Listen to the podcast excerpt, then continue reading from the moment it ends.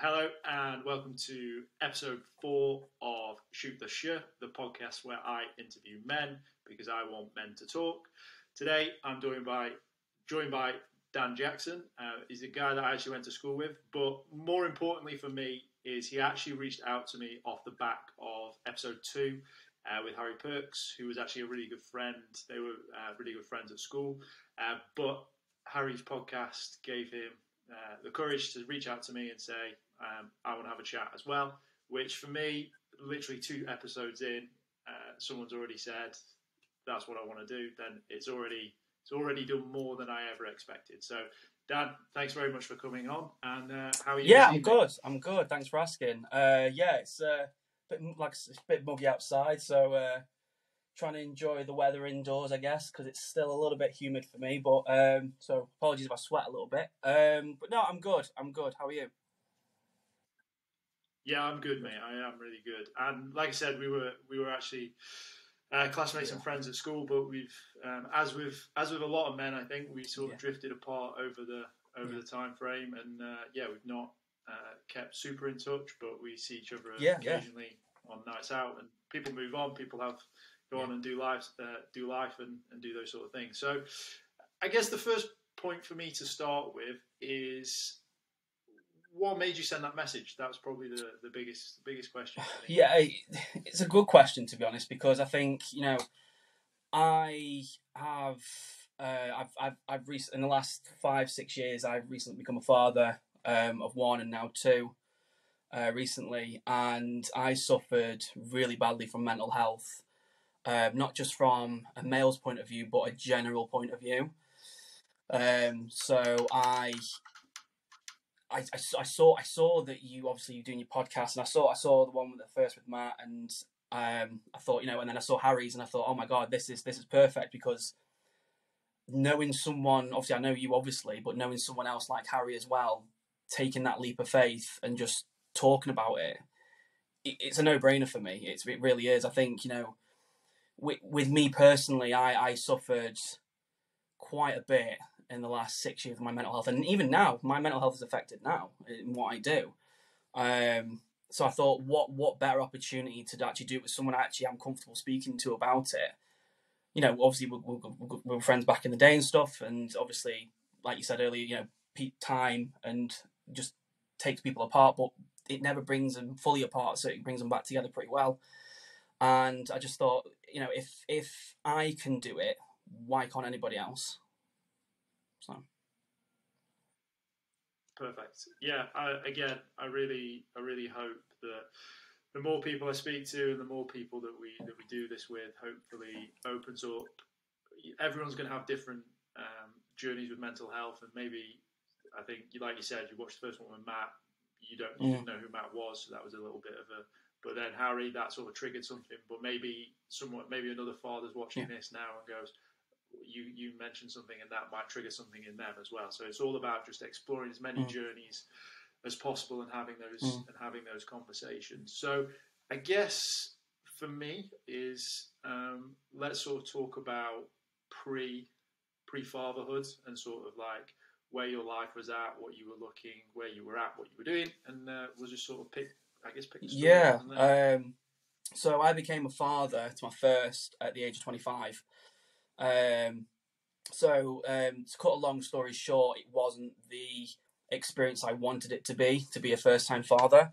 Um, it came very abruptly to me. Uh, you know, I'm, I'm happy to talk about now because we're six years in the future and I'm I'm in a really good position. And you know, pre pre pre twenty five, I was I'd come out I come straight out of school, didn't go to any education, went straight into work, went into the working environment started getting into the working world, understanding it better, going from you know a few jobs, but then I settled at one job which wasn't the best, and then went on to other jobs as well. And I, I got to about 20, 21.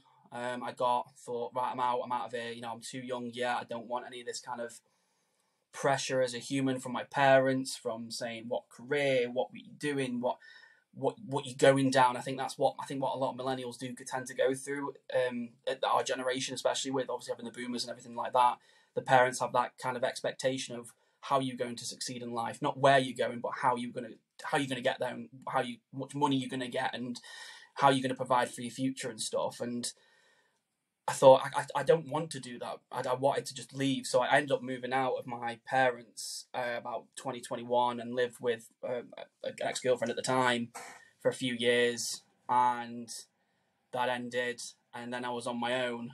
Um, had a house sharing crew, um, and then I had a good friend um, who I'm still really good friends with to this day, like a brother to me, and he thought, let's get a house together. We got a home um, which probably the best three years of my life. Um, and I met someone in that time as well who I was working with in the job that I was in, and um, complications took effect, and I ended up finding out I was a father about three or four months in of the baby being born. So it was quite it was quite um quite a big shock because I was in a position where I was like, oh my god, I'm going yeah. I'm going forward. I'm getting got my own place now with you know I'm comfortable where what I'm doing like a bachelor kind of kind of esque thing. And I was enjoying what I was doing and where I was going with things. Uh, and then it hit me like literally like um, an emotional ton of bricks. Um, and it, and it, and you know it's funny to laugh back at now because obviously I told my mum on her birthday at a barbecue that this that you know I was I was going to be a father but baby was already here so um, yeah, he was quite um, it was quite a great response actually because my mom, she was like, "Well, at least you're not 16," and then that was probably the best comment I've ever been given about news about um, having a having a child for a first time dad. Um, so that happened. I became a father, and then the, the, the obviously like I'm talking about mental health wise, that's when it started to kick in. Um, I yeah. So no, please go on. Say something. Yeah, just as uh, oh sure, yeah, yeah, go go, yeah, sure, sure. Jumping without, the gun without um, just without uh, without touching on some some key sure. points there, which I think uh, uh, probably quite important for for a lot of people. So. Um, I just want to re-emphasize this point. So obviously, leaving school, um, a, a levels, so sort of then going um, after after that sort of thing. What do you think that that that that like you obviously talk about like your mum and your uh, you're the parents in that situation, sort of talking about what's the career, what you're going to do, how you're going to make money, how like. Do you think that that's accelerated when you when you leave school? Because obviously with Harry, yeah. he left and joined the navy, yeah. and that was like a you, are a hmm. man now. Like, do you? Is that something that you feel that? Obviously, you're you're a father now, and your your children are going to sort of reach that age as well. Is like, is that something that you're potentially going to look at in a different light now, or how do you? What do you mm. see about that time period? Because that all the way up to 25, I so I didn't leave uni mm. 24. So like for me, education has been a I've been in work for, for six years, so like it's a twenty percent of my life. It's it's tiny, but if I'd left at eighteen, it's it's double that already. So I was able to grow through uni. Like I'm I'm a completely mm. different man than I was mm. when I left school. I was I was very shy. I wasn't uh, very mm. outgoing. Like I had friends, but I wasn't like popular or anything like that. So for me, that transition period where I was allowed to uni essentially, which was allow, allowed me to fail and and learn and make new friends and experience different elements of life without having that you're a man now mm. type thing. Um, and then going into that, but still having that same same experience of like, well, you yeah. better know what's going on now. You've left uni, um, so how how do you think you would look at that differently, and what is your opinion opinion on that as a as a base? Yeah, I mean, my my um my my my, my parents split when I was very young, so my my mom and my stepdad are my, my you know my they're my parents. So if I refer to my parents as my mom and stepdad, uh, my dad lives in a different country um, and has done since 2011. But as when I left school, I wanted to, I went to college, but I also went to work at the same time. So I worked alongside my, you know, I had a job earning money whilst also trying to get an education in college.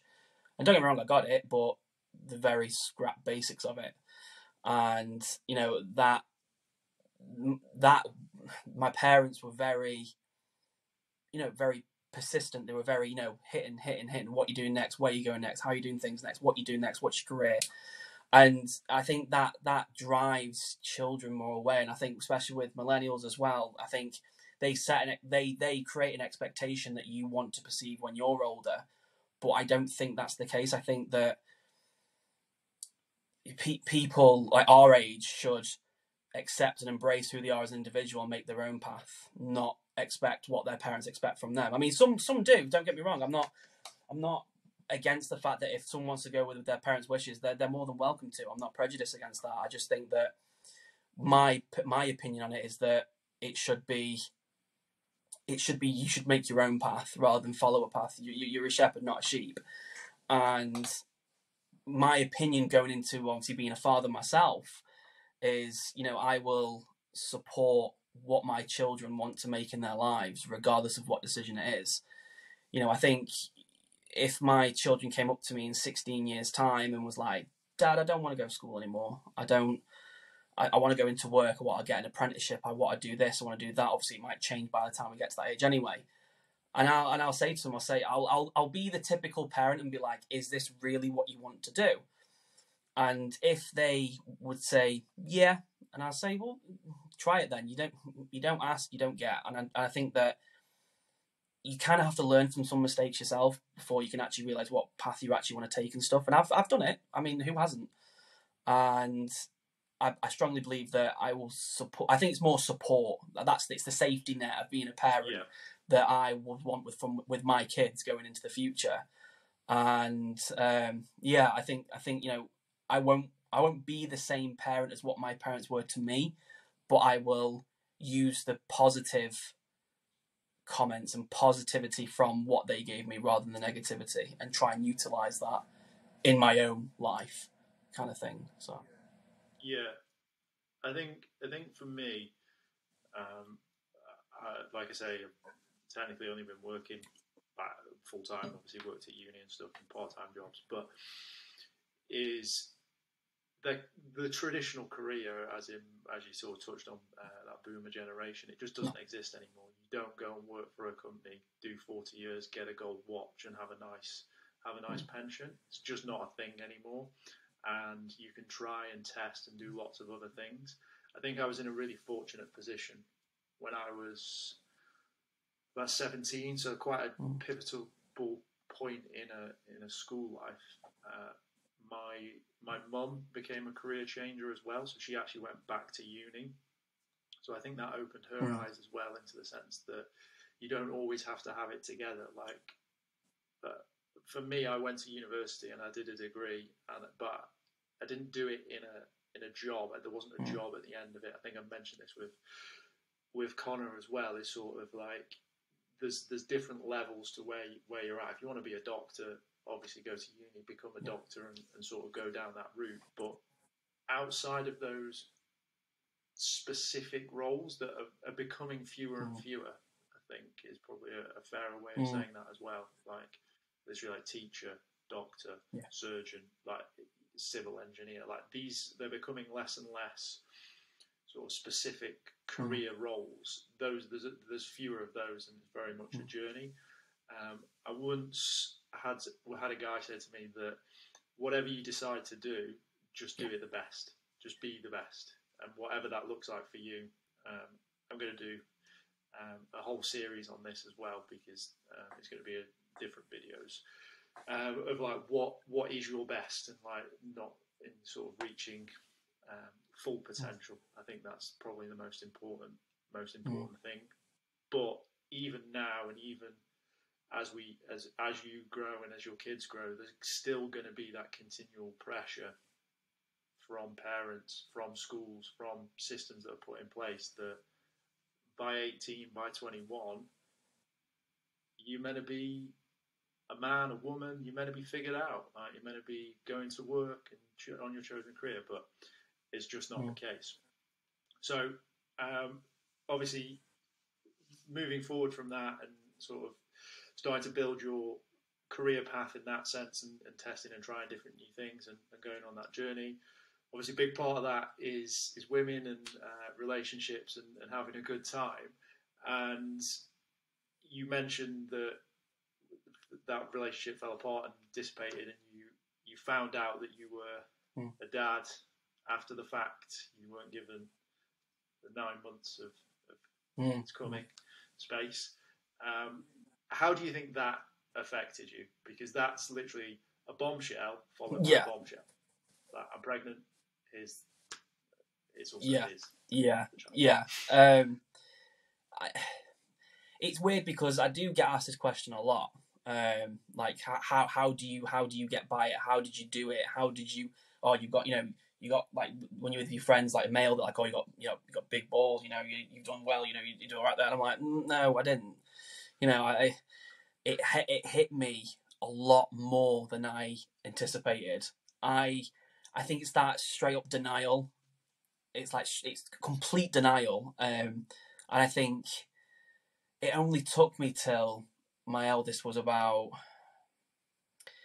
i'd say about two or three where i was thinking yeah actually this is this is this is long term this is forever kind of thing and you know I, to this to this day like I, I still don't think that i'm a father not on the negative side but the fact that it's like oh my god there's two children who are my blood out there and um you know but go, going back to actually finding out, it was one of the most um, bittersweet feelings I've ever experienced in my life. It was, oh my god, my life's over. I'm a dad. No one's gonna take me seriously, especially at my age. Actually, you know what? Blessing in disguise because I can. I've got. I've got a meaning to actually love something in my life as much as I would do with anything, um, especially children. And that that was it was it's hard to, it's hard to not talk about but it's hard to explain because i think that not many people have gone through the same position that i've gone through. They you know they've gone through the nine months. I mean i've done it now. It's i've had it now with you know with my current partner and, you know but that's a different story. Um and um you know i've not experienced it. I haven't gone through it and people go you know how do you get through it how do you do that and i'm like mm, i just got on with it and unfortunately it didn't go in my favor and i got um i, I suffered from I, i'd like to say postnatal depression but i I, I some some kind of mechanism inside me still saying, "Nah, you didn't. You, nah, you didn't." But I think you know, let's put it black and white. I think you did, um, Yeah. and that was a very difficult period. And What was the what was your feelings towards um, the mother like? How did you? Was there an anger? No, not-. No, not at all. I mean, uh, I, w- I think that how I felt at the time was a lot of remorse and a lot of hatred. But at, at the end of the day, it is what it is, and it, it's happened now. It's not going to change what's happened. It's you can't go back and change it. It's it, that's what it is.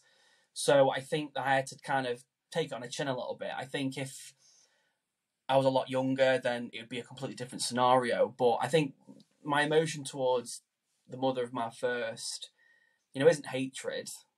You know, it's it's it's joy because they they are they are raising or you know co-raising my child, which I want them to succeed more than what I could do, and e- even now to this day, like me, me and mother of my eldest are really good friends, really good friends, um, very amicable. You know, we, we do a lot of things together as parents to co-parent with my eldest, and she, you know she's even good friends with my partner now. So, you know, it, it's all full circle in that sense. But back then, it, I think I, I think I got a bit more selfish than I did. Than I think my emotion towards myself and how I'm going to live my own life now this has happened overcame how I felt towards them. If that makes sense, um, I kind of But that freedom. yeah, yeah, yeah, exactly, exactly. You know, and don't get me wrong, the mother of my eldest was really supportive to me at the very start. Anyway, you know, she was very supportive in what I could do. It was very flexible what I could do and how I could do things. you know she was there if I needed it, kind of thing. So that that kind of balanced the balanced the emotional scale a little bit, and yeah, but I think my emotion towards myself and how I'm going to get through this was overcome by my hatred towards the mother. And yeah, now it's not even non-existent. So yeah, well, I'm glad that it's uh, mm. what well, it sounds like a as best the best. Yeah, it's the best thing about the bad situation. That's what it came. Yeah, for yeah. for everyone involved, but in that in that core core time, I, I can't even imagine um, like what that what that would have been like because it, it just feels like and yeah. and it's like oh like because it's very hard to digest just one of those things but then yeah. and I, I, don't this is very a dramatic version of this but yeah yeah and it's not just also myself obviously obviously I was obviously selfish when it happened but once you've come to terms with what's going on you have that knock-on effect then of like who else is involved. You've got your friends, your family, you know, your loved ones, your close ones. They all become a uh, a key in this because they are now involved in that child's life as well. And obviously, breaking the news to them was a you know blessing in disguise again, and you know it's that knock on effect for them now. So then they're all affected, and you know how's it going to affect their lives? And then you, you start thinking about how it's going to affect them as well. And you know what? I, I couldn't I couldn't I couldn't fault my family uh, because they were really supportive in what they did, and a lot of me, a lot, I'm very, I'm very stubborn when it comes to certain things. So I'll, you know, I'll be like, oh, I don't want to do that. You know, I, you know, for example, oh, I'm really poorly. I have to go to the GP. Nah, I'll be all right. I'll, I'll take a few, take a few cold and flu, and it'll be all right. Um, so you know, having that opportunity to tell them that, and then it kind of brought me closer to my family as well. I think, you know, me, me and my mom, um, you know, we're very close but very similar in, in terms of how we are. So it kind of I, I, I go periods of a time when I wouldn't speak to a mum for months because I'd be out doing my own thing. Um, so be checking on me now. I speak to her every week. No, not not just not just for the kids' sake, but for my sake as well. Um, so it, yeah, I think you know it's it's been one of the best best scenarios from the worst little problem. So yeah. So let's sort of go into that a little bit. Mm. That, that that I guess that's the turning mm. point, right? Is that you found that found that out. You obviously had that initial panic, that initial worry. Go tell everyone I'm I'm a dad. Go mm. tell everyone I'm a dad. What's when did that start to start? Like you say, you sort of giving it a name of postnatal depression, but you, you sort of fighting that a bit as well. But uh, how did that start to unravel, and what did that what did that do for you for you from that point of view? Um, I mean, I um when I, I I I was when I was in the job that I was working at at the time, I uh, had all this going, uh, all this had happened, I'd not been in the job that long, and you know the, the people who were there for me at the time were supportive then as well, um, because they were either you know mothers themselves and things like that and I was literally, I, because where I used to work was in Holmes Chapel in, in Cheshire, um, near Congleton, and um, it used to, used to be like a four minute train drive to Sandbach, so you just drop on, drop on, kind of thing, so dead easy. And I used to leave and go to the train station, bawling with tears, because I'd be thinking, well, I've got to go home now, and I can't do the things I want to do because I'm a dad. I can't do what I want to do because I have to take the consideration of others into effect now. And I used to just cry and cry and cry. And you know, one of my colleagues who I worked with at the time, they they pulled me inside and said, "Listen, you need you need help. Don't don't don't sugarcoat it. Just just just ask them for help." Um, and at the time, I then called um, some some some some for some advice basically. Um, and they told me, yeah, um, you know, you, you, need help, go and see a GP, and they'll discuss their options. And that's when I did that, and um, that's when I, that's when I got I got I ta- started taking medication for it for a period of about about eight to twelve weeks, roughly. It's, I can't I can't remember exact amount of time, but um, I did that, and I got to a stage where like I said, I was starting to process things a lot better, uh, starting taking another perspective, and found out that this was quite not easy, but it was a lot more comfortable and a lot more fitting than what I thought it'd be. And I decided to just jump off them, just come, come straight clean, straight off the medication because I wasn't feeling human with myself because of it, and I wanted to feel human because there was a child involved. And that's when I kind of just like it's like sometimes like there's some there's some stages during probably probably about nine to two, like nine months to two years old, there was there was like light switches clicking in my head of stages thinking, oh, I actually overcome this. Oh, I've actually done that correctly. Oh, I've done that right. I, I feel great. I do this, that, and it, it was a slow process, but I got through it, and that's how I started to unravel my emotion towards it. And I didn't speak to any of my friends about it. Not not a, not a single word. I think I spoke to my best friend probably twice probably in a drunken uh, conversation. Because you know alcohol speaks many truths sometimes unfortunately. And uh, in, in circumstances where you feel that way about how you feel with yourself you know it comes out a lot more than what you anticipated. And you know i think that that that's that's something i couldn't relate to more in my life because i think talking about it more made things a lot better talking was just the, the best thing. And it wasn't even like to family, it was to friends and sometimes even people you don't even know and hardly speak to. And it felt better. It felt liberating to tell them about it. Yeah, it's. Um, I think it's interesting that the GP's response to that, and is unfortunately the case for a lot of people, is yeah. take this you'll be that'll that'll sort your essentially sort your mm. hormones out. That'll put you back in, put you back in on, on right. But that's that's putting a plaster yeah. on a on a quite serious problem. Right? It's uh, you then become dependent, potentially dependent on on the medication. Obviously, there's I'm not a doctor, so I'm not saying it's wrong that to to give that, but I think there there needs to be that there's the quick fix, but let's let's work on a on a big solution as well. So it, it's good that you that you managed to to start to have those conversations mm. with people. unfortunately, not everyone is either a comfortable or b able to have those conversations. Or um, I know people that have been waiting for a therapist on the on the NHS for I mean, waiting list in the NHS. Mm. But yeah, it's um, it's it's sort of everything, everything with them. But that's that's the sort of thing that you need to do. And uh, Matt mentioned that he when he had therapy, he said that uh, it's it's crazy what you can tell a stranger, and uh, I, I, like that a lot because I, I, said to him that I was really nervous before having that conversation mm. with him because it was like, oh, we're going to have a conversation friends for, for six years. All we normally do is just take the piss out of each other. So this is going to be fun.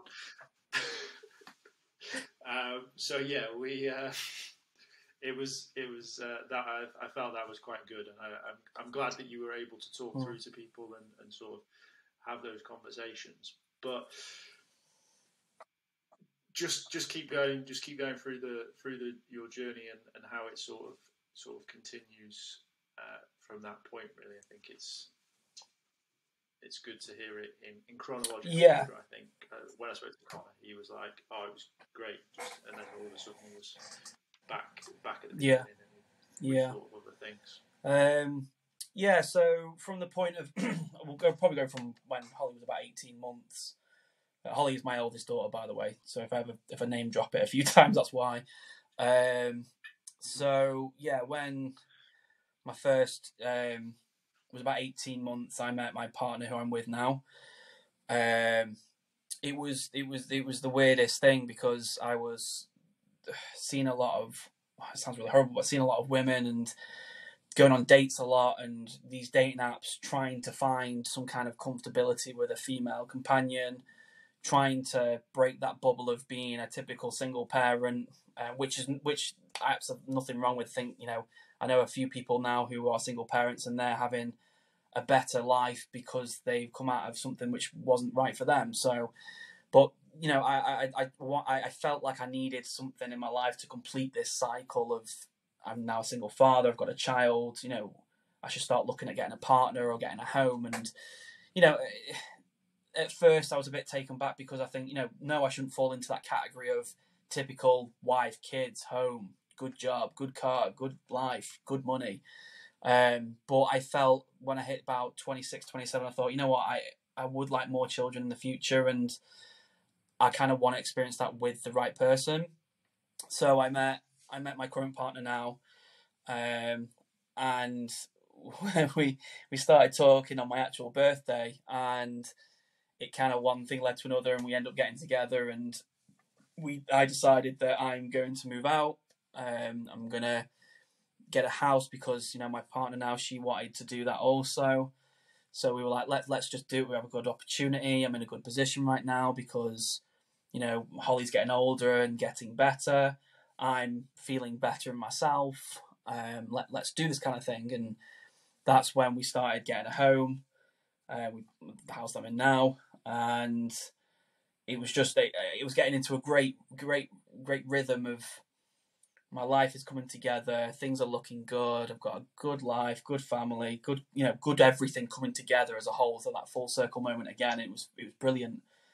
Um and then we, we we obviously talked about kids and we decided that we wanted to have another child so we did and here we are now kind of thing. And it was a perfect opportunity because we wanted to this is where this is where kind of that boomer like generation comes into effect for the positive side because it was nice to you know set up get a family ready get married and you know because you're in that position where you feel comfortable to do so and we did and we said we'd always say we do children before marriage because we wanted to make sure that we were comfortable in what we were doing we could tackle this adventure together and just not, not, not complicate things to take it nice and easy and not not stress ourselves out and put too much pressure because that also will affect our our, our mental well-being as well um, for both parties.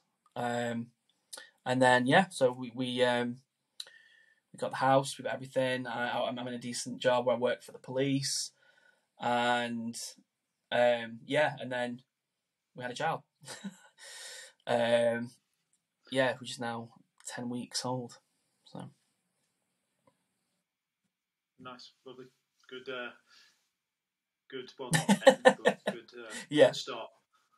I guess it's like it sort of is that thing. A few things that um, really want to want to touch on there is obviously it sounded it sounded really yeah. healthy. Um, like were they were they like I talked to Matt about this because he sort of um, is there probably a similar similar stage to where where you're at now with his partner. They're sort of discussing what what their ne- their next stage of life looks like together. Like whether they are they going to buy, are they going to have kids, like and sort of go down that that route and sort of plan that out. Were they were they difficult conversations to have? How did they or has it just been very easy with this with this partner? Yeah, I think I think this is probably one of the easiest it's going to sound really horrible, and there's no disrespect to my partner at all, but one of the easiest relationships I've ever had. Um, not because, not because of, not because of what was going on at the time. It's because of our, our end game. Our end game was very similar. You know, we wanted to have our own home. We wanted to have um, our own children and to be married and just be actually a family. So normality in some retrospects. Um, and yeah, we, we, we discussed it very early on in the relationship of what we wanted and what we didn't want. Um, because my partner's a couple of years older than me. Um, so we, we were discussing children and what we wanted to take our steps and stuff. And we didn't, we took it really, really nice and slow at the very beginning. And then we accelerated quite fast.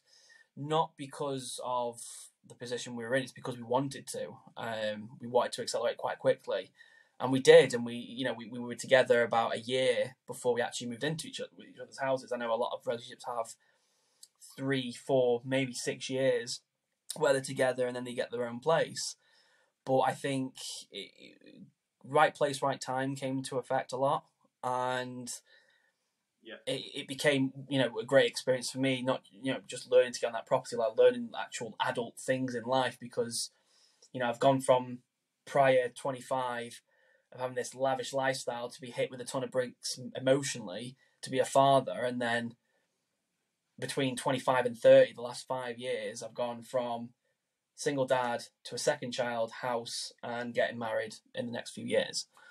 So in the space of that five year period from 20 to 25 was a massive contrastal difference compared to the 25 to 30 um, and you know I, I have no regrets at all and i think you know the position that i'm in now i'm, I'm really really good. Um, and you know having we'll probably touch on a little bit is you know I've, I've had a second child now and that's that mental health is coming back into play um, quite heavily in fact you know because i know the triggers and the cues now so obviously I will discuss that in a bit but um, yeah we she wanted the same thing i wanted the same thing and that's where we are now. And you know, we probably want to tear each other's hair out at the moment, but I mean, it, I think that's just typical family life, I guess. what I've always wanted. Yeah. You get you get you get what you yeah, ask for. exactly. um, in that sense. So, me, it's funny that you, me and my partner, um, we've been together three years now, and we, I think we moved in. Was we're a we're a COVID relationship in that sense that we. Um, she moved. We I went and stayed with her at the beginning of the first lockdown, and then her place ran out, and she she moved in uh, with me and my housemate, and his partner was there as well during uh, COVID, and then they went and got their own place, and she stayed. Uh, when we left London, we it was also like coming out of the, the COVID bushes. Um, we made a decision that we weren't going to live together mm. anymore, and that for me was I felt I was the, the, me coming up to back up here was probably probably my lowest. I probably went a bit further um, from it, but that was probably the um, amalgamation that got me at my. That was the start of my worst, and it probably fluctuated from there. So that for me was like a real dagger mm. in the heart because I sort of had that. But we, we mm. live together. Like we've made that decision. How do I how do I tell someone that she's living yeah. on her own? Um, and Georgina lived with herself for close to nine months. Obviously, I visited. We we dated. We did what any youthful mm. relationship would do in that sense. We were we we weren't broken up. We were still very much in a relationship, and then those sort of last three months, I've sort of come back and I've moved, essentially moved back in, and we've um, continued to to live together. But it, it's never it's never wrong to live with someone. But it's also never. This is something that I've learned from it, and it's something that I'm really grateful for is that if it's right, it's right, and if it's wrong, it's wrong. But it doesn't. If you if you want to make a relationship work and you want to stick with someone through thick and thin, then sometimes it it means that you've got to take a step back and slow things down. Like at 30, I went and lived with my mum mm. for nine months because I like I'm not saying that I we had two separate places and it was all uh, bougie and cushy. Like I, that was a real big step down for me. It's like so, um, uh, technically a man in his thirties um, living with his mum, but it was actually the the greatest, almost like a great great reset. It was really good. It sort of gave us space because COVID was so intense that it, and obviously other factors and things sort of came into play, but that being able to have that step away and then come back to it is what made it a, a, health, mm. a healthier mm. relationship. And when you said it was easy, looking back on it, for me, it was a hard conversation, but it was also easy because I knew that I wanted to be uh, with Georgina for, um, well, as long as she'll keep up with me, I guess. Uh, as long as she'll uh, let me stay. Um, no, but it's um, it's just having those awkward conversations, and now we have a lot of I say awkward. They're not awkward. They're conversations that you should have. What you don't want to be is that guy who's sitting in his lounge. He's letting life fly by. He's not having what he wants, and his partner's not having what they want, and it's a very hmm. unhappy and an unhealthy relationship. But that's never, never good. And then if you add into the pot of that kids and things like that, you, I think you mentioned it yourself. You said you know of single dads and single mothers that have not chosen a partner and have, have gone that route. It's all about individual viewpoints and that side of things. But to just sort of go semi circle on that, you obviously mentioned that it's you obviously had your second child very early and triggers are starting to come back. But one of my questions prior to all that and prior to your second being born is was that devil because you obviously talked about that freedom and that uh, bachelor mm. lifestyle that you were that you were living is that is that devil ever sort of reared its ugly head and like how have you sort of overcome overcome that if that's if that is the case yeah it's a it's a, it's a good question actually because um, weirdly enough me me me me and my partner we would we were discussing this probably during the pregnancy, the nine months, and also shortly after baby was born. Um, you know, we, we look, we you know, we, we drive past like pubs and stuff on a on a Friday afternoon after work, and you'll see these people in the beer gardens having a drink, having a laugh, and we looked at each other and we were like, even if we didn't have a child, we still wouldn't do it. We we, we still wouldn't go out and do it. And I think that's when it kind of hits home because you just look at you look at your Friday and your Saturday nights and you go, I could go out and spend some money and be really leglessly drunk and suffer for it the day after, or I could stay at home, you know, even without kids, you know, I could stay at home and and and, and just save the money or buy a takeaway or you know just have a have a, have a have a Saturday night without having repercussions of the following day. And I think that I think that's what it is for me. I think that you know I I don't hardly drink anymore.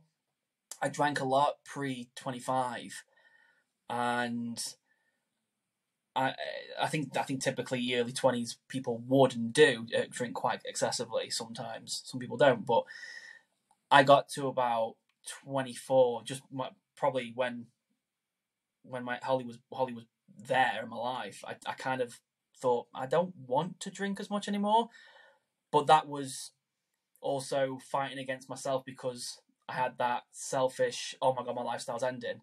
So I kind of was like, oh, what can I do to go out? What excuses can I find? So I think it's just, I think time is probably the best answer for it. I think, you know, over time I've slowly learned that what my tolerance to alcohol is, what I can actually do on a night out, where can I go, how can I do things. And, you know, I, I'd rather just have a greasy takeaway on a Saturday night, watch some silly ITV program um, than than go out. But then when opportunities arise to have a night out and to go out and do things, you appreciate it and you enjoy it a lot more because you, you are building up to it. Um, you know, me me yeah. me and me and my partner we're going we're going out in a couple of weeks for the first time since baby, and we are so excited. It's like we're having another child, but we're that excited because we're going out. We're all jittery, like, oh my god, what we're going to do, what we're going to wear, what we're going to drink, and I, I think that's what that that learning that that turn of the curve and tide for me was, is appreciating what you've got at home, and what you're not doing, rather than going out and doing something and regretting it the next day or you know people spend you know looking at drinks you know you, you probably see yourself when you go out for a beer to the pub or something you know you'll see a pint that costs nearly a fiver now. And you know back when we were 18 19 it was you know getting on to just close to four pound and that was expensive for us so the fact it's hitting nearly five pounds you look at a drink and go you know i could spend easily 50 to 100 pounds on a night out and i'll have nothing to show for it the next day but i think I think that's just not my maturity though kicking in a little bit. I think that's just me going, is that my age showing? Is that just my personality showing? But I, I don't know. I mean, I prefer a greasy takeaway and probably one beer than having 15 beers and regretting the next morning. So. Yeah, I think the biggest thing for that is, like you said, that tolerance. Like, what does that, what's after that? And usually, if you're going on a night out, you get wasted. Yeah. that seems to be the culture that we have in this country. That's whatever. That, that's the culture. But what is that person on the other side of that Yeah. limit after that fifth beer? What does that? What does that? What does that turn you into? And that's it's not something that you that you want to No. bring bring out again or explore again. I've um, I've had similar uh, issues when didn't really drink in when I was in London, but we came back um, and not uh, maybe it's because actually it's closer to seven quid a pint in London. but, um, yeah, have you ever ordered three drinks and got for twenty? Um, welcome to London. Um, yeah, it's. Um, but when I came back up north, um, it's, again, it seems a little bit more of the culture as well. Is just to we'll have a beer, we'll do that, and I ended up drinking quite a lot, and I sort of almost went back to uni days standard standard of drinking, which, uh, uh, well, as you said, in your early twenties is, Mm. is a lot. And yeah, we have had regret, remorse. My partner's told me what I've said to her, what I've done. Like, it's just not a relationship that I want hmm. to have. Is is a, a battle with alcohol.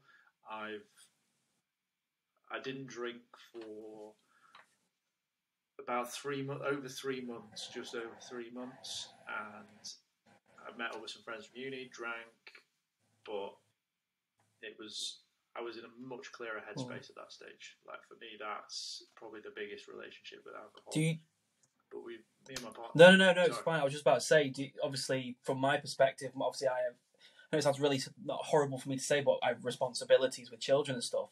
From your perspective, do you ever see that demon creeping up on you as well, where you think, you know, I want to do this, I want to do that yourself, or Yeah, so I'm I am very selfish because the career path that I have chosen is very insular. So I work for myself. I don't have a stable income in in the sense that your traditional there's your pay packet, Yeah. that sort of thing. Like it can be sporadic when I when I earn money. Um, I've been in positions where I've paid myself like a constant thing, but like my my goal is never the salary. It's about what I'm trying to build and what I'm trying to do. And I moved to London with about three days' notice. Hmm. I just moved. Um, so that was I was just like I'm not not doing this here anymore. I'm Hmm. moving to London. I did that in three days. Rang my mate up, got on his sofa, and uh, that was that.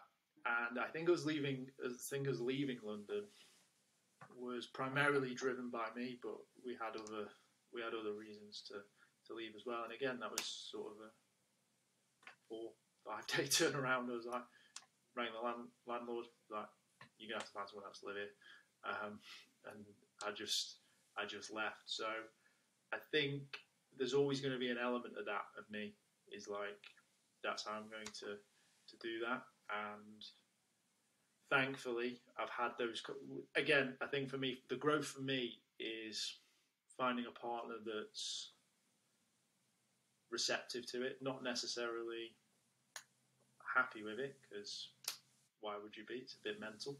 Um, but she we have the conversations often of where I'm at what I'm planning next what I'm doing next. So I've, I've brought her into the loop but again, similar to you, it's not about like I don't want to be that bachelor entrepreneur anymore. That uh, when Georgina met me, I had uh, I was doing all right actually, like, ironically, but my bedroom was a mattress on the floor, and I hadn't bought a wardrobe, so all my clothes were in three suitcases up against my wall.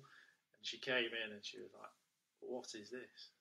I was like, I'm, I'm, I'm all right. Like this is just how I live.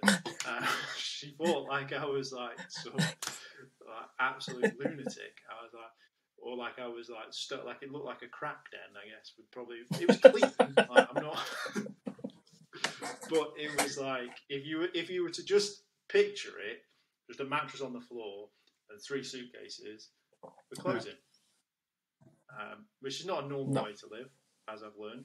Um, got a wardrobe now. Uh, but yeah, again, it's that growth.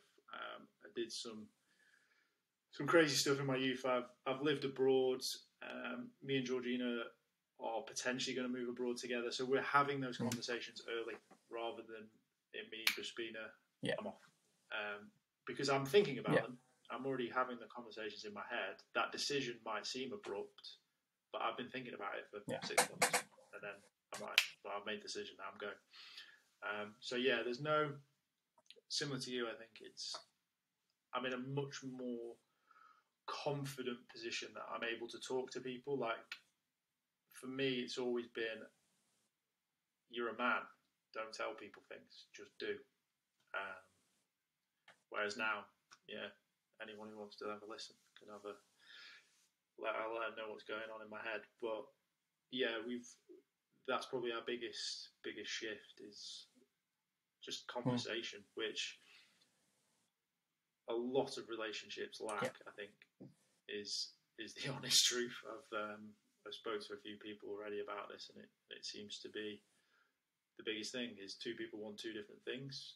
Like you said, you spoke to your partner, and it was like, "I'll show you mine, Yeah. you show me yours," and they match, Yeah. which is yeah, yeah, which is the most important thing. If you're two people pulling in the same direction, you're going to have your ups and downs. That's life, um, but you should make a, a relatively good life moving in, in, in similar directions. But it's just about having those Mm. conversations. So I guess those conversations have started to come back up for yourself. You've obviously said that triggers are starting to, to come back in now that uh, baby twos yeah. here. Um, do you want to sort of go into Yeah. that a little bit more? Yeah, absolutely. Yeah, absolutely. Um, you know, I think it's it's it's a it's a it's weird. I know, obviously, um, wa- watching your previous podcasts and stuff, you see a running trend with a lot of mental health issues. You know, is conversation and speaking and stuff. And I didn't have that kind of opportunity when I had my first. So obviously, having that second has been. It's, it's, it's the opposite way around. It's the opposite side of that coin. I have a support network. I have people around me. I've got my partner. I've got people, friends, you know, that I can speak to about it, Stan, because I'm going from the word go of announcing pregnancy all the way to birth. And but the thing is, the mental health is still the same. It's weird. It's the weirdest thing. You know, you, your anxiety, the way you feel, the way you, things get you down, your triggers, your cues, they're all the same thing, but they're just they're just the devil in disguise. They they they they, they, they take on different forms, but that underlying principle thing is still the exact same. Um, so you know, I, I we the ba- baby's here, baby's healthy, baby's fine, but you know, just just in this last couple of weeks, you know, um, they they do these things, babies, where they have a leap, and they'll change dramatically, whether it be their feeding, whether it be their sleeping, their their kind of their their routine that you're trying to get into is completely shattered because it's something completely different because they're changing and developing. So that that really does test you, and w- w- now I can ten- I can sense the triggers that are happening, and I can react better, and I can deal with it better, and I can handle it a lot better than than most. And I think that's something I think fathers especially need to have in their life to understand the cues and understand the triggers and something i mean now luckily where i work they have a, a brilliant counselling program. So i've been very fortunate to have counselling um, which i'm which is still ongoing. It's still happening. You know i i i i've counseled every two weeks now. And like you like you said earlier it, it speaking to a stranger is one of the brilliant things that you can do and it's a brilliant weird human reaction to have where you can speak to a complete stranger either on the phone or in person about your complete life and then they'll give you a question or a remark that you've never even thought of ever in your life. I mean eh, and you know speaking speaking to my partner about it now and she's just as supportive as the counselor would be and I think you know that I'm still getting cues, and one of the main best lessons that I learn or learning um, is control. It's a, it's a big word, control. Um, you know, so when you suffer from mental health, especially with either being children or life decisions or anything, it's all a matter of control. What can you control? What can't you control? How do you react and control that emotion? How do you react to a trigger that you know is going to happen, and how can you control it? You know, um, I think you know with, with me personally, with my mental health, I'm one of these people who I do care a bit too much about things, and I will always put a lot of people before myself and try and control their scenario, their situation, before sorting myself out. You know, like it, it can be as little as I could make my partner tea before I make my own, or to an extent where I will stay up all night with a with a child screaming and kicking so they can rest. So I kind of had to get that kind of control and balance it where I need to take time for myself, but also take time so they can have time to their self. And what can I control in the scenario? A baby's a baby's kicking and screaming. You know, you you you feel absolutely. You feel absolutely, oh, oh, oh I, I, you know, I can't, I can't do this. I can't do this. Well, control it. Just, just think about what you can control about it and how can you do it to make it better.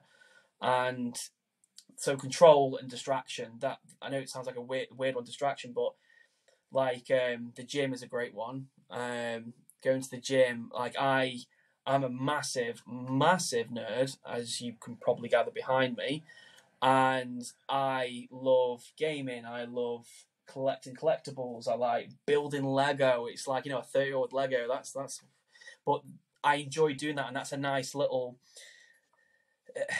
It's a nice. What's the word I'm looking for? Uh, a self indulgent thing I like to do to my, with myself because that distracts me from whatever else is going on and it can bring me straight back and I don't overindulge or overstimulate myself with it and I can get back to normal life.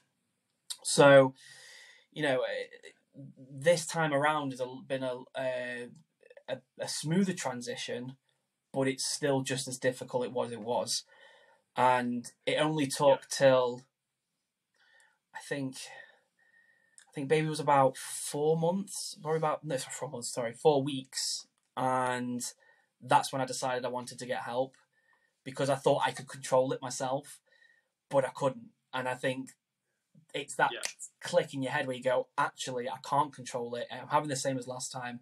Let's see what I can do now. And you know, like I said, I've been very, very lucky and fortunate to be in a in my job role now where they have a great um, program for counselling, you know, yeah. being a being in the police, you know, it's it's quite a very daunting, you know, heavy mental health establishment where they affected a lot, and you know they have it. They're brilliant. Don't get me wrong, they're, they're, they're brilliant. So, um, yeah, I mean, I'm getting there, but I put but I put on yeah. a very plastic smile with a lot of things, and you know, my, my counselor did say to me, you know, you, you you you can be unhappy. You don't have to be happy you know you you can be you can be absolutely feeling like absolute shit but and you can tell someone you're not happy about it but you can still be happy about things. Someone could tell you a joke at work and you can still laugh about it. You don't have to go oh you know. Yeah. It doesn't have to control your life and that's that's that's one of those that's one of those triggers in my head where I'm going yeah I, that's actually a good thing to think about. Um, so yeah that's where, where I'm up to like present day and it's just a case of you know, get getting over jumping over that hurdle of getting that first twelve months over and done with. Because personally, my opinion on kids with twelve months and over, it gets easier, so much easier, so much easier. Yeah, absolutely. Walk in the park. Absolutely walk in the park. Yeah. Until they start doing other stuff. Yeah. Uh, yeah, exactly. Attitude and yeah, but it doesn't help that I've got two girls, so. They're either angels or not. Hey? yeah, no, no, gender's not a tr- trouble, but yeah. Um, it's uh, it's really interesting what you say there. I think the first thing is mental health. Thankfully, is becoming more of a mm. conversation, mm. and a lot of, a lot of businesses are starting to to put this into place. Some businesses are doing it really well. Some businesses are not as effective as others, um, but yeah, the, uh, thankfully a lot of businesses are starting to put put things into place, which is which is really positive to see. I think one of the things, the two really good points that you made in there that I really want to emphasise is four weeks in, you remembered and things started to trigger, and the whole one of the big things around this is it's all right saying this is what you need to do to do to be good, and this is what you like. This is how you be happy, and blah blah. This is like this is how you have a great mental health. These are the actions you need to take. But it's it's it's that point that is. Uh, Matt said it himself. It's like we can crack that, and we're on, we're on to a winner. And it's it, it, it's just having people be more aware and more mindful that there was a point and for you, it probably was baby being born, or just before that sort of like baby's there again.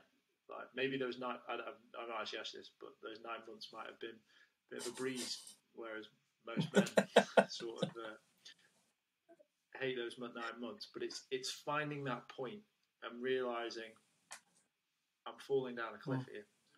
It doesn't matter where you are on that cliff but it's you, as soon as you've made that decision that you're falling down a cliff, you need to get your um, my mountaineering knowledge is poor, but you get your hook in and you hold on, and you might slip a bit, but it's just as long as you've made that conscious effort to go. This is going bit mm. shit quick or it could be like I said to Matt, like he's, he mentioned of a, a, few people with like addiction and stuff like that. Like it could be, it could be, it could be low. You could be down, like really, really down. And uh, thankfully for myself, and it, it sounds with yourself as well that it's it's not spiraled too much, and it's allowed you to sort of grab on. But that's that for me is is a really important point. Is always always be mindful of it because it can be quicker mm. than you think. And and like you said, those five years compared to those five years are astronomically mm. different. Like you are considerably happier here than you were there, and that's the same time period. And those five years probably felt like an eternity, whereas these five years have mm. probably been quite fun, like you said. And another good point that you that you made is that you don't always have to be happy. Like, and another, uh, I'll touch on that point first. Like, you're still gonna have shit days. You're still gonna feel like a piece of shit sometime. You're still gonna be mad at the world. You like something's gonna fuck you off someone might undercut you, someone might honk at you, someone might might rain. Like there's lots of things that just because you have a relationship with mental health doesn't mean that you're like, hey guys, I'm super yeah. happy, let's yeah. go. Like you don't turn into that bloke. Like don't like it's it's not it's not that sort of relationship that you have with it. Hopefully it puts you on the on the right track to like you say, have a healthier mm. relationship with negativity. But it doesn't mean that you're not going to have negativity. Like that's yeah. life. Yeah. Um, that's that's the big thing. So there was another point I was going to touch on, but it's that I'm glad that you've noticed it and that you've made that decision yourself because I think that's a it's one it's a brave mm. decision mm. and two it's it's obviously the right decision but more importantly, it's the tough decision because, like you said, it's like new baby, partner, current child. There's a lot of people relying on you in that sense, but you've taken time for yourself and gone, I need a bit of me time, whatever that is, but I also need a solution because, ironically, carrying on and being a man and being brave faced about it, five years later could be could be a very different conversation for for you and your for your mm. family if um, you hadn't sort of found that point. So yeah, I I applaud it, I applaud you for for, for finding that um, and and actually doing something about it. And I hope that someone listens to this and has a look at, at where they're at and, Yeah. and constantly does it. And that and that was the other thing as well, which you touched on as well, is you you don't fix it. Like your life is significantly better position than it was the first time you were told you were a Mm. father. Yet the second time, the same not the same problems, but the same Yeah. triggers have, a- have arose, and it's it's like going to the gym or doing something repetitively. It needs constant work. You can't leave it alone. I think that's that's actually my scariest thing about my journey into this is that I'm like I've made a decision that I'm going to look after my mental health, and I'm like, it's actually hard work. Because it's it, it's easier to just be like, oh, okay, just let it let it all Yeah. fall in, but it's it's it's so I'm not again I'm not in a perfect position. I'm not in a great position. I'm just doing okay. And I think, and I mean that on a spectrum. Like, I think in the scheme of things, I'm doing significantly better than a lot of people. But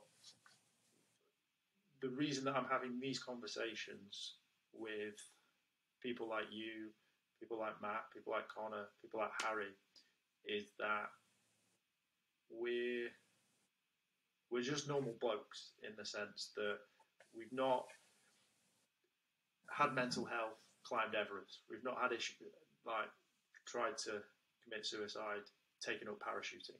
Like it's we've addressed it and we've continued to move forward with our life in a very modular way. Like to go back to a boomer thing, like your 2.4 kids and a dog.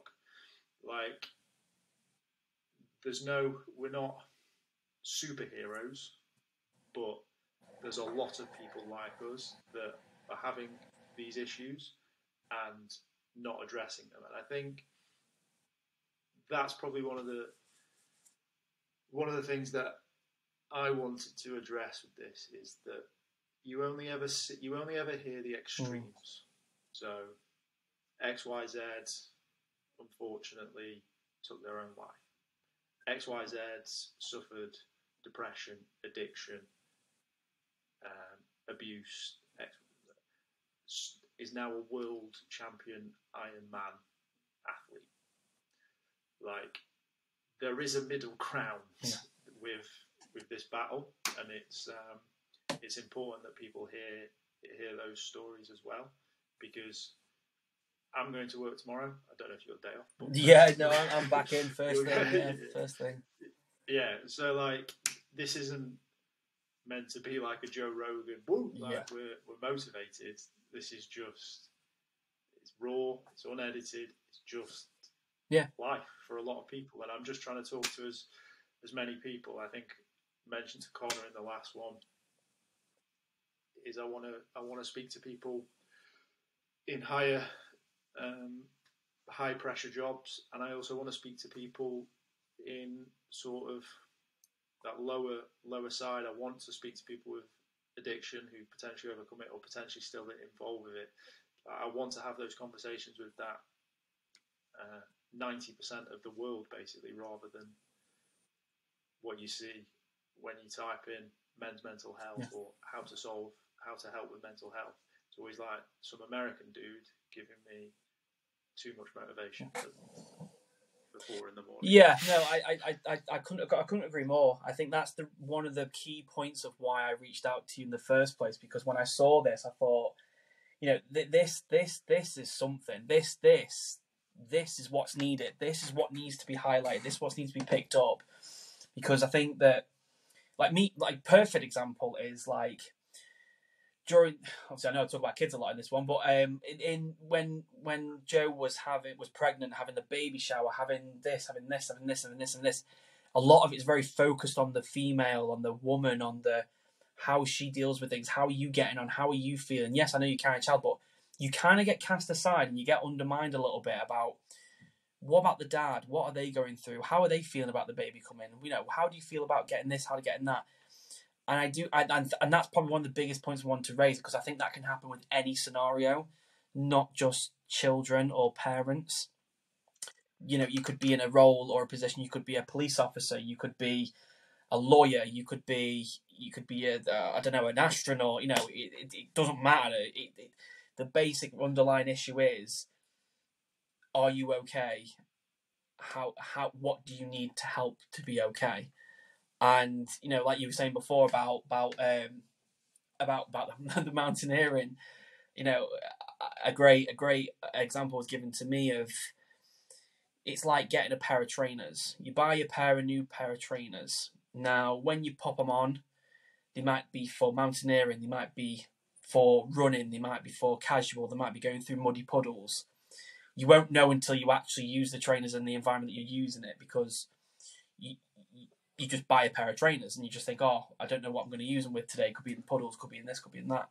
And at first, when you put that shoe on, you get blisters. The the blisters are there. They're showing. They hurt. They're good. You're gonna feel them. But then over time, you get you get tougher skin. You get they get better. You get used to them. They get worn out a little bit, and then next thing you absolutely going everywhere and anywhere and everywhere to certain places. And I think that using that as a mental health point of view. You know, you don't wear stilettos to a rocky mountain. You know, you don't you don't attack your mental health by not talking about it. You attack your mental health by talking about it. And I think you know, someone told me, God, when was it last week? Men cry, men get upset. Men are human. Men are men. Men are persuaded as this massive, you know, alpha male. Nah, nah, nah, nah, nah. I, I don't. I, I'm I'm a human. I've cried many times in my life. I I think I cried last week. You know, when it was my birthday of the week, I cried at that. You know, and, and I don't really care. I'm happy to talk about that. I'm happy to say I can cry because not because I want to, because I think sometimes you have to in, in certain positions that you're in. And so no, I mean like this this this platform that you're doing is I, I can't I can't endorse into it as much as I can or support it as much as I can. And I just hope that you know you get to speak to many people on opposite sides of the coins.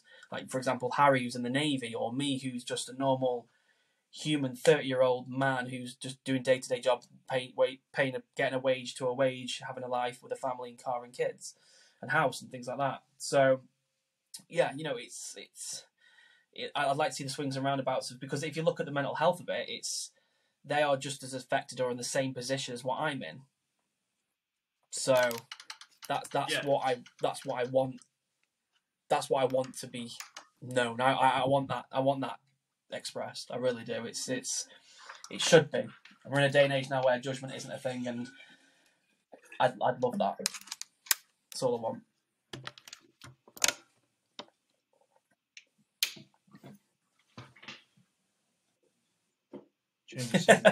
no, laptop was dying. Sorry. Um, yeah, no, um, I'm I'm glad, and and like I said, it was uh, completely out of the blue that you you you reached out to me, and I was uh, genuinely appreciative and honoured that it it took two episodes um, to to do that. I think I was um, I was actually a bit surprised at how quickly it came about, which is which is great. Um, I guess you've obviously learned a lot on your journey with mental health and your current uh, journey with it. Taking that experience and everything that you've sort of put into place, what would be your key sort of bits of information that you would give to someone who might have found themselves in a similar situation, or just like you say, we're we're all human at the end of the day. Just a different situation, but still feeling. I th- I think the best, the obviously learning from previous experience myself. I think accepting accepting the fact that you're not okay accepting the fact that accept the fact that you're not happy accept the fact that you can't control certain scenarios accept the fact that you're not alone in the scenario you know a lot of accept acceptability of you of yourself and how you feel. Don't speak talk cry out shout at the top of your lungs in a random field. You know take your car and drive to a drive to a location you want to go to. You know don't don't restrict yourself because of how you feel. Don't yeah I, just ex, just accept the fact that you're not happy. If you're not happy just just mention it. Like I, I know a lot of men are very stubborn and and, and I know I know a lot of women are as well um, but you know from my perspective you, you talk to your friends and you know that that I, I remember one of your podcasts in the previous one you said can I have a chat? And that's that's a that's a Debbie Downer as soon as as soon as you say the words "Can we have a chat?" and you you run through all this negativity in your mind. But me personally, if someone came up to me and said, "Can we have a chat?" I'm I'm very optimistic. I'll just say, "Yeah, what's up?" You know, I'd rather I'd rather yeah. someone come speak to me about something than doing something they're going to regret later down the line. And like you said, you, you only hear about the extreme scenarios, never the early bird just starting out kind of vibe. You always hear the extremes, and, and it's it's it's horrible. It's it's not very nice. You know, I've I've known people who have unfortunately taken their life, and there's a couple that I know, and it's it's it's it's heartbreaking because what what if that's what what if they did something different? What if they reached out? What if they did something? You know, maybe this this video that people will watch or this podcast sorry that will watch they'll they'll they'll they'll hear the words that we've said and go yeah actually I should. I, sh- I should do that. And and that that's something I just want to make aware. Everyone should be aware of that. I think regardless you could be the biggest burliest man or the scrawniest man or you know you might be confused you might be unhappy or whatever. Just just just talk. The power of conversation goes a long way. Yeah, I think it's a. Thankfully, it's coming to fruition. People are talking more, and it's a lot more open.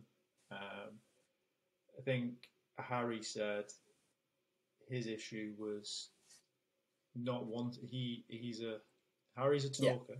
when he when he gets going, but he he almost didn't want to put that on someone else, and I think that's a there's a fine balance, but like like you said, it's it, arguably it's the one time that you should be selfish. Is like I'm going to talk, and they might not be that they might not be the right person, and it's it's just doing that. It's like trying to chat up a girl in a bar. I guess it's doing that the first time. Once you've done it once, it's a lot easier. You sort of know the outcomes. They're either going to go no or you're going to yeah. carry on down down the conversation. So I think that's that's a big thing for me as well. Absolutely. Um, so yeah, I honestly really great to to have this conversation with you. I would just like to obviously you've done that a little bit there, but I would like to give give you the the final word on it, anything that you you felt like you've missed out, or anything that you really want to touch on, I'm giving you the the mic, so to speak. Um, I think anybody who who is watching or listening to this, just accept the fact that if you're not happy about something, to just talk about it. I think you know, I, you know, the reason why I came across this was because it was friends. And I think, you know, friends of a friend, someone could watch this video, I could post this online, you could post this online, it could get to someone on YouTube or whatever platform it's on socially, and it could hit someone where they would want to talk about it. And then it's that knock on effect, like I explained earlier. Once it's hit one of those people, it hits everything around them. So I think that if that if that happens, that's it. you've you've done it. You've you've made it, and I think you've you're already doing that because that's why I'm here. Um, because awareness is key, and yeah, my final word: just talk to someone.